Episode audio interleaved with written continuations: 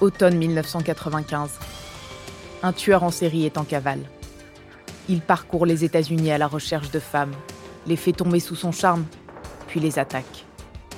Il réussit toujours à disparaître avant que les policiers ne puissent l'arrêter. Agents du FBI et détectives devront retrouver ce dangereux inconnu avant qu'il ne croise une autre victime sur sa route. Vous écoutez les dossiers du FBI. Épisode 5. Un dangereux inconnu. Première partie.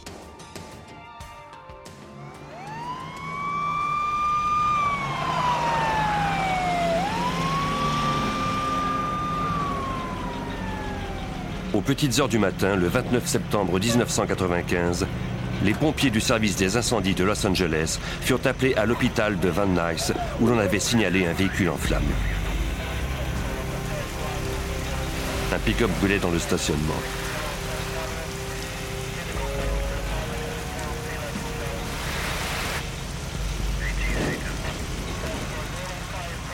Une fois l'incendie éteint, les pompiers constatèrent qu'un cadavre se trouvait à l'intérieur. Ils contactèrent la division des homicides et des incendies criminels du service de police de Los Angeles. Les détectives affectés aux homicides se rendirent sur la scène et furent mis au courant de l'affaire par des policiers déjà présents sur les lieux. Ils interrogèrent ensuite une infirmière qui avait vu comment s'était déclaré l'incendie. Elle déclara qu'elle était arrivée avant l'aube pour le quart de travail du matin. Dans le stationnement, elle avait aperçu le pick-up s'enflammer. Au même moment, elle avait aussi vu une silhouette aux cheveux longs s'éloigner du véhicule en courant, mais n'avait pas pu distinguer ses traits. C'était la première fois qu'elle voyait ce véhicule.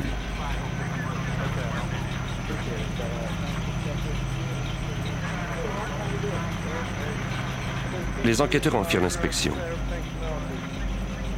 À en juger par les marques laissées par les flammes, le feu s'était d'abord déclaré dans la cabine et avait rapidement pris de l'ampleur. Tout portait à croire qu'il s'agissait d'un incendie criminel. On avait utilisé un agent accélérateur, sans doute de l'essence. La dépouille semblait être celle d'une femme. Malheureusement, son visage était trop brûlé pour qu'on puisse la reconnaître.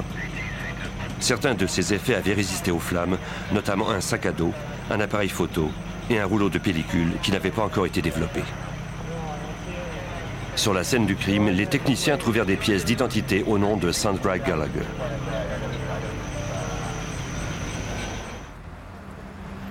Au lever du soleil, les enquêteurs avaient déjà vérifié le numéro de plaque d'immatriculation du pick-up.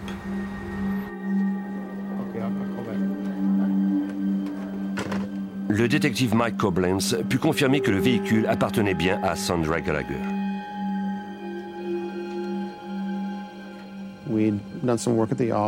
En effectuant quelques recherches, nous avons appris qu'elle était mariée à un certain Steve qui vivait dans la région métropolitaine de Los Angeles. Nous l'avons retracé et convoqué au poste de police de Van Nuys pour lui faire subir un interrogatoire.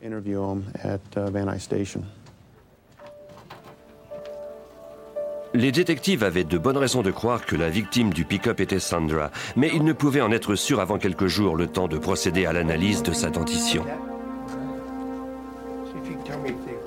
Comme le corps était trop endommagé pour être identifié visuellement, les détectives demandèrent à Stephen Gallagher d'examiner les effets personnels trouvés dans le véhicule.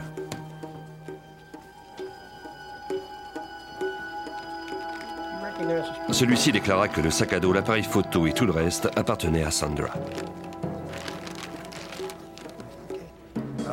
Le service de police avait eu le temps de faire développer le rouleau de pellicule qui avait résisté aux flammes. Steven identifia sa femme sur les photos.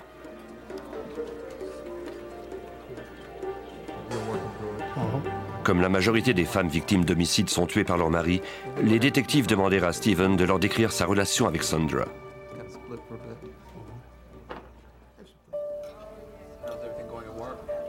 Steven déclara qu'il avait vu sa femme pour la dernière fois la veille de l'incendie, soit le 28 septembre. Ils avaient mangé ensemble. Leur vie de couple était difficile ces derniers temps et ils avaient passé les dernières nuits chacun de leur côté. Au cours de la rencontre, ils avaient envisagé une réconciliation. Il restait toutefois encore plusieurs points de tension entre eux. Steven avait quitté Sandra à 14 heures, mais il avait eu de ses nouvelles plus tard au cours de la soirée. Elle l'avait appelé du McReds, un bar du quartier. Elle était toute excitée de lui annoncer qu'elle avait remporté 1200 dollars à la loterie. Mais depuis cet appel, Steven n'avait plus eu de nouvelles de sa femme et il ignorait où elle pouvait se trouver. Les détectives devaient maintenant tenter de corroborer sa déposition. Après qu'il ait mentionné le bar McReds, nous nous y sommes rendus. Détective Mike Koblenz. Nous voulions interroger le barman et le propriétaire pour apprendre qui s'y trouvait au cours de cette soirée. Nous espérions y trouver quelqu'un qui pourrait identifier Sandra à partir des photos trouvées dans le véhicule. Les détectives du service de police de Los Angeles se rendirent au bar. La barmaid reconnut sans mal Sandra Gallagher à partir d'une photo. Elle la connaissait d'ailleurs par son surnom, Sam.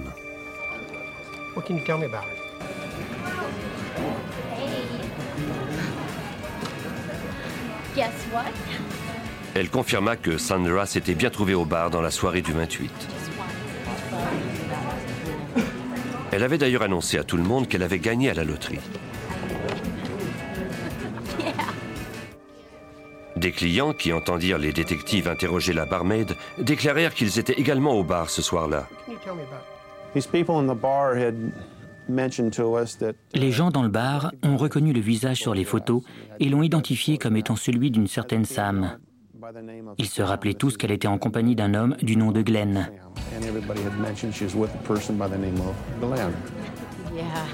Selon leur description, Glenn était blond. Il avait les cheveux longs et portait une barbe. Il était venu régulièrement au bar au cours des derniers jours. Ce soir-là, il semblait intéressé par Sandra et lui avait parlé pendant un moment. Glenn était sympathique et il dépensait sans compter. Il avait payé plusieurs consommations à Sandra ainsi qu'à d'autres clients.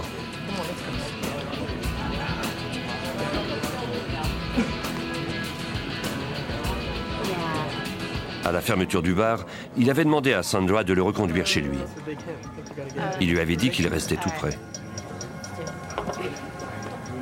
Après qu'elle eut accepté de le déposer chez lui, ils étaient partis ensemble. Les clients n'avaient pas revu Glenn depuis. Certains croyaient se rappeler que son nom de famille était Rogers. Le détective Koblenz continuait à suivre cette piste. Grâce à nos archives, nous avons pu identifier Glenn Rogers. Il habitait Van Nuys. Nous avons également obtenu des photos de lui. En l'espace d'un jour ou deux, nous avons pu montrer ces photos aux divers témoins du bar parmi d'autres photos. Tous ont identifié Rogers comme étant le client du McReds qui s'était trouvé en compagnie de Sandra Gallagher.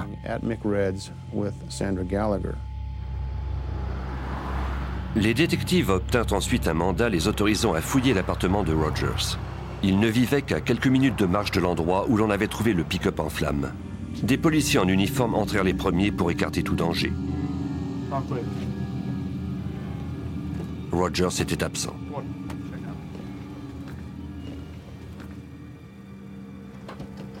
Il semblait d'ailleurs être parti à toute vitesse.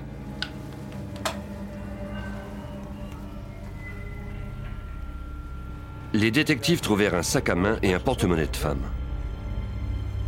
Il n'y avait toutefois aucun argent liquide ni pièce d'identité. Ils trouvèrent aussi une boucle d'oreille.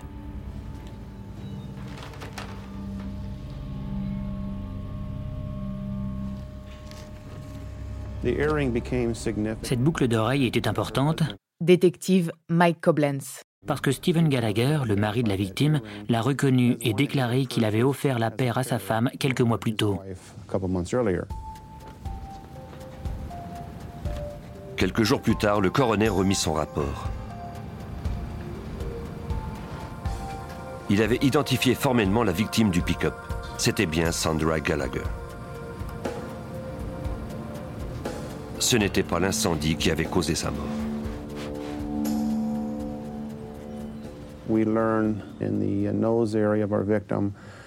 On nous a fait voir que près du nez de la victime, il n'y avait aucune trace de flamme ou de suie. Uh, Cela signifiait qu'elle n'avait respiré aucune fumée et qu'elle était donc morte avant l'incendie.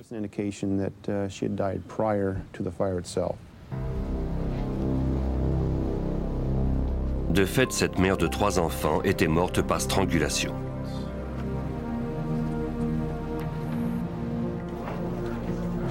Les détectives de Los Angeles firent accuser Glenn Rogers du meurtre de Sandra Gallagher et obtinrent un mandat d'arrêt.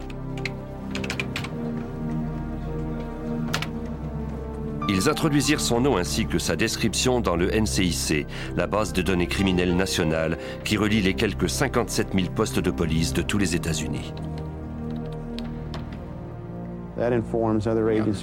Ainsi, tous les services de police du pays sauraient que Glenn Rogers était recherché pour meurtre à Los Angeles.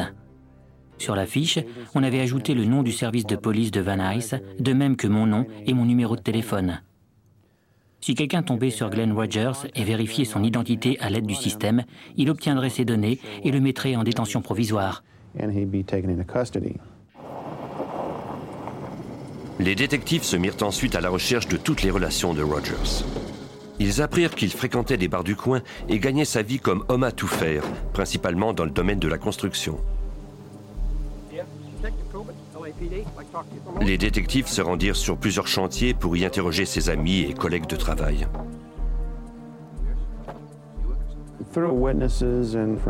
Nous avons appris par le biais de témoins et d'amis que Glenn avait mauvais caractère. Quand il buvait, il devenait très agressif. Il avait d'ailleurs des antécédents judiciaires pour avoir été violent envers d'anciennes compagnes. Nous savions donc qu'il pouvait être violent, particulièrement quand il consommait de l'alcool, comme il l'avait fait avec Sandra Gallagher.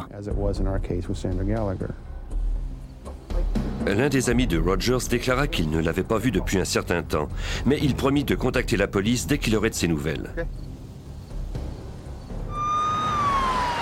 Il tint sa promesse quelques jours plus tard.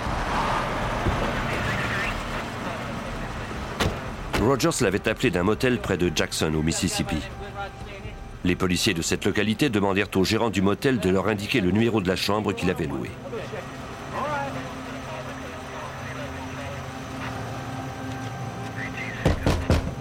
Police, open up!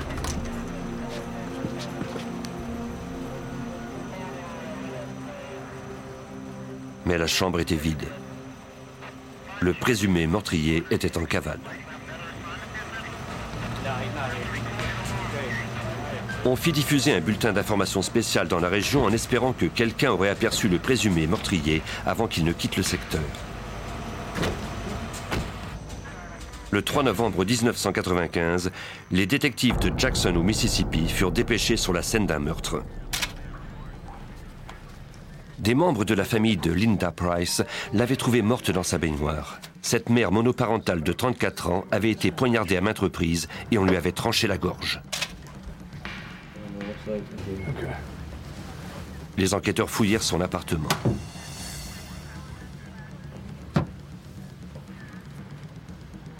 Des techniciens photographièrent la scène et prélevèrent plusieurs empreintes digitales.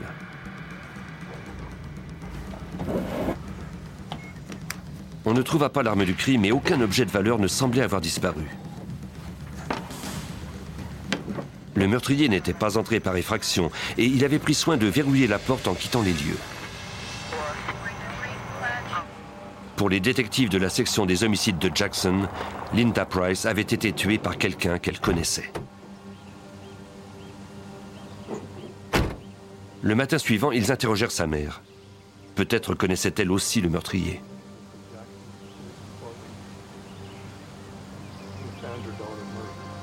Cette dernière déclara que sa fille avait un nouveau petit ami. Il s'appelait Glenn Rogers.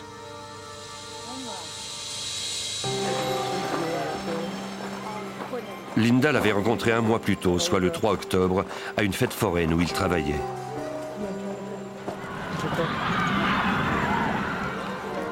Linda était tombée immédiatement sous son charme.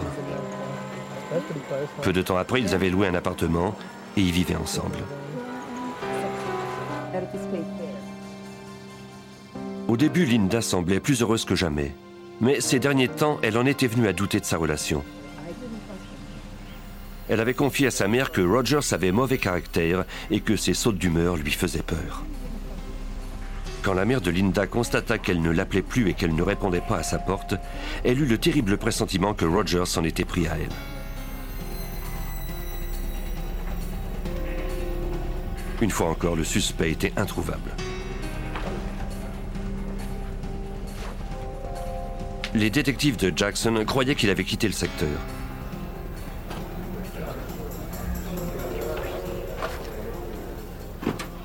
Ils introduisirent son nom dans la base de données du NCIC.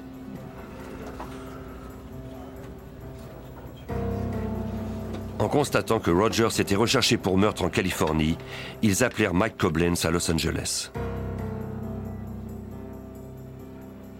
La police de Jackson au Mississippi est alors entrée en contact avec moi. Détective Mike Koblenz. Un meurtre avait été commis et on m'a demandé des informations additionnelles sur Glenn Rogers parce qu'il était également un suspect dans cette autre affaire. Les meurtres se ressemblaient. Les deux victimes étaient tombées sous le charme de Rogers. Elles avaient ensuite été isolées de leur entourage avant d'être brutalement assassinées juste avant que Rogers ne s'enfuit du secteur. Tout portait à croire qu'il était sur une lancée meurtrière et que rien ne l'arrêterait tant qu'on ne lui mettrait pas le grappin dessus. Nous savions que nous avions un gros problème sur les bras. Nous étions conscients qu'il y aurait vraisemblablement de nouvelles victimes tant que Rogers ne serait pas arrêté. Les détectives contactèrent alors le bureau du FBI de Jackson.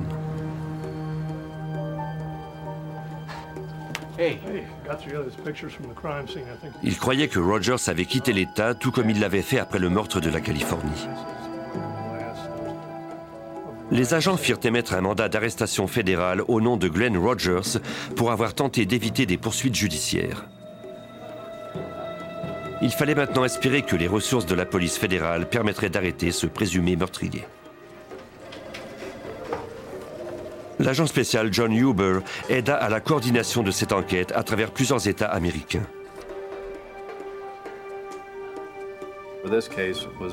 Cette affaire allait à toute vitesse. Le meurtre de Linda Price à Jackson a été commis le 3 novembre. Il y a eu ensuite un autre meurtre le 6 novembre.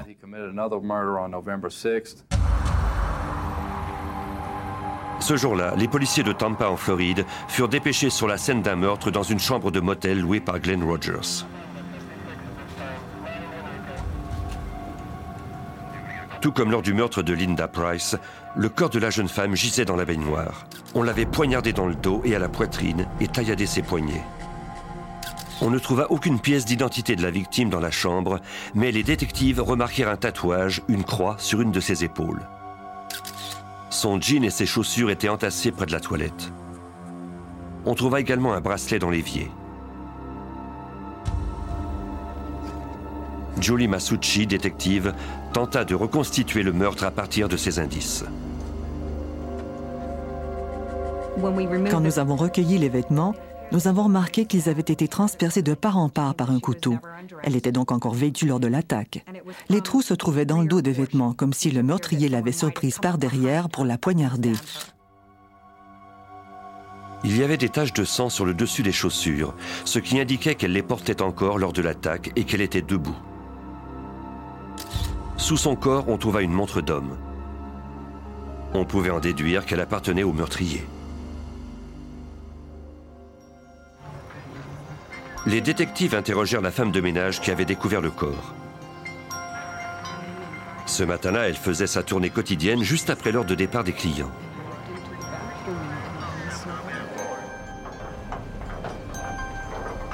Elle avait alors remarqué un écriteau Ne pas déranger écrit à la main, encore accroché à la poignée de la porte de la chambre 119. Housekeeping! La veille, elle n'avait pas fait le ménage de la chambre à cause de ce même écriteau, car elle ne voulait pas déranger ses occupants.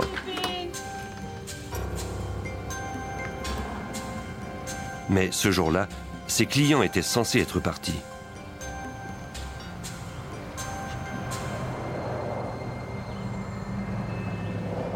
En entrant dans la salle de bain, elle fit la découverte macabre.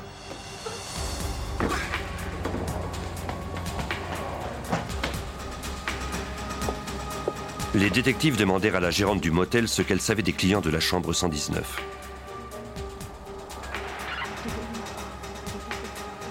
Elle se rappelait très bien l'homme qui l'avait loué parce qu'il avait demandé à un écriteau ne pas déranger la veille.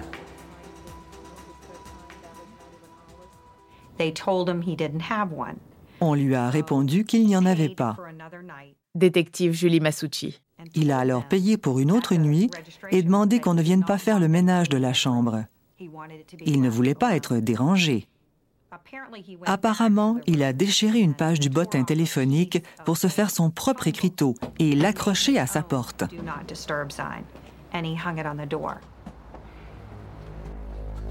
La gérante se rappelait avoir vu ce même homme mettre ses effets personnels dans sa voiture blanche au cours de cette soirée.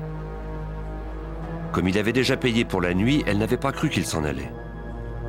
Elle l'avertit alors qu'il y avait eu des entrées par effraction au motel depuis peu et qu'il serait plus prudent de ne rien laisser dans sa voiture pour la nuit.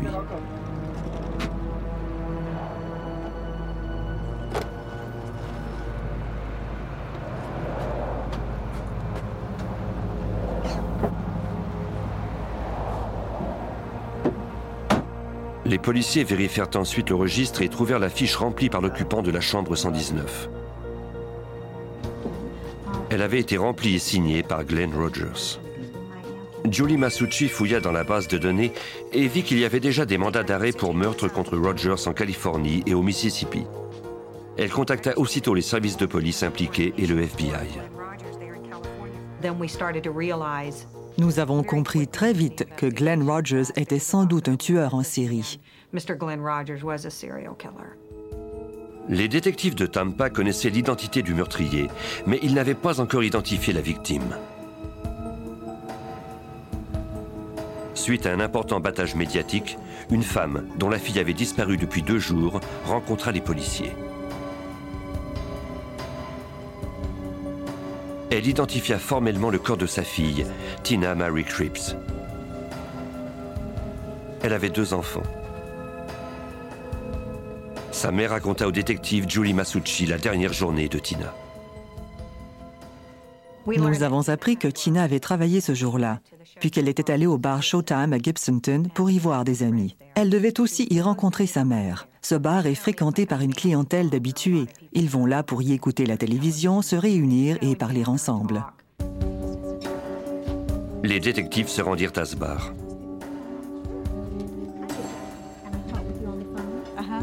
La barmaid connaissait bien Tina et sa mère. Elle déclara qu'elle avait bien vu la jeune femme le 5 novembre. Elle se rappelait également qu'un certain Glenn était là ce même soir. Il avait discuté avec Tina et les autres membres du groupe. Il avait ensuite payé une tournée à la ronde et réglé la note avec un billet de 100 dollars. Selon la barmaid, il était très sympathique et n'avait eu aucun mal à séduire Tina. Il avait ensuite demandé à la jeune femme de leur conduire. Il lui avait dit que son motel était tout près et qu'elle pourrait sans mal revenir au bar à temps pour y rencontrer sa mère. Tina accepta finalement et promit à ses amis de revenir très vite.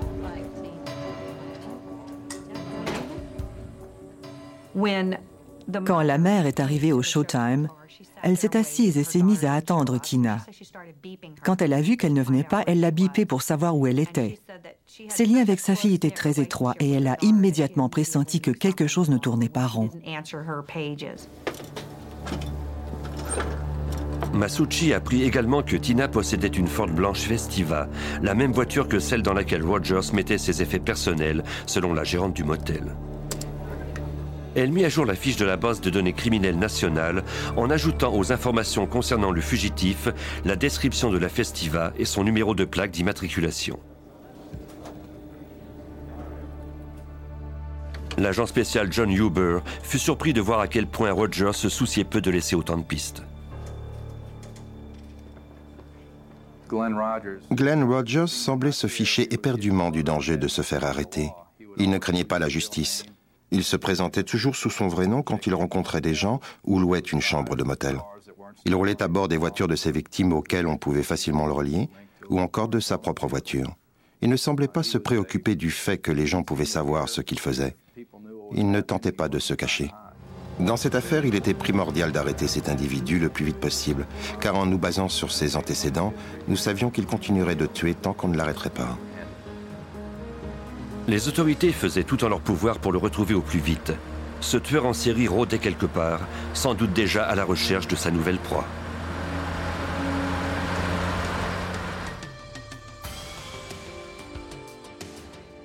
Vous venez d'écouter les dossiers du FBI. Si vous avez aimé ce podcast, vous pouvez vous abonner sur votre plateforme de podcast préférée et suivre Initial Studio sur les réseaux sociaux. Les dossiers du FBI est un podcast coproduit par Initial Studio et New Dominion Pictures, adapté de la série documentaire audiovisuelle FBI Files, produite par New Dominion Pictures.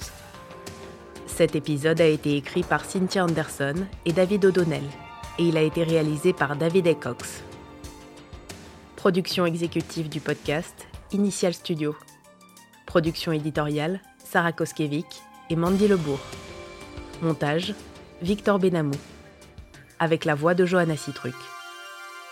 Si vous avez aimé cette saison inédite de Criminels, retrouvez toutes les enquêtes spéciales du Bureau fédéral d'investigation dans notre nouveau podcast, Les dossiers du FBI. À écouter dès le 14 avril 2023 sur toutes les plateformes.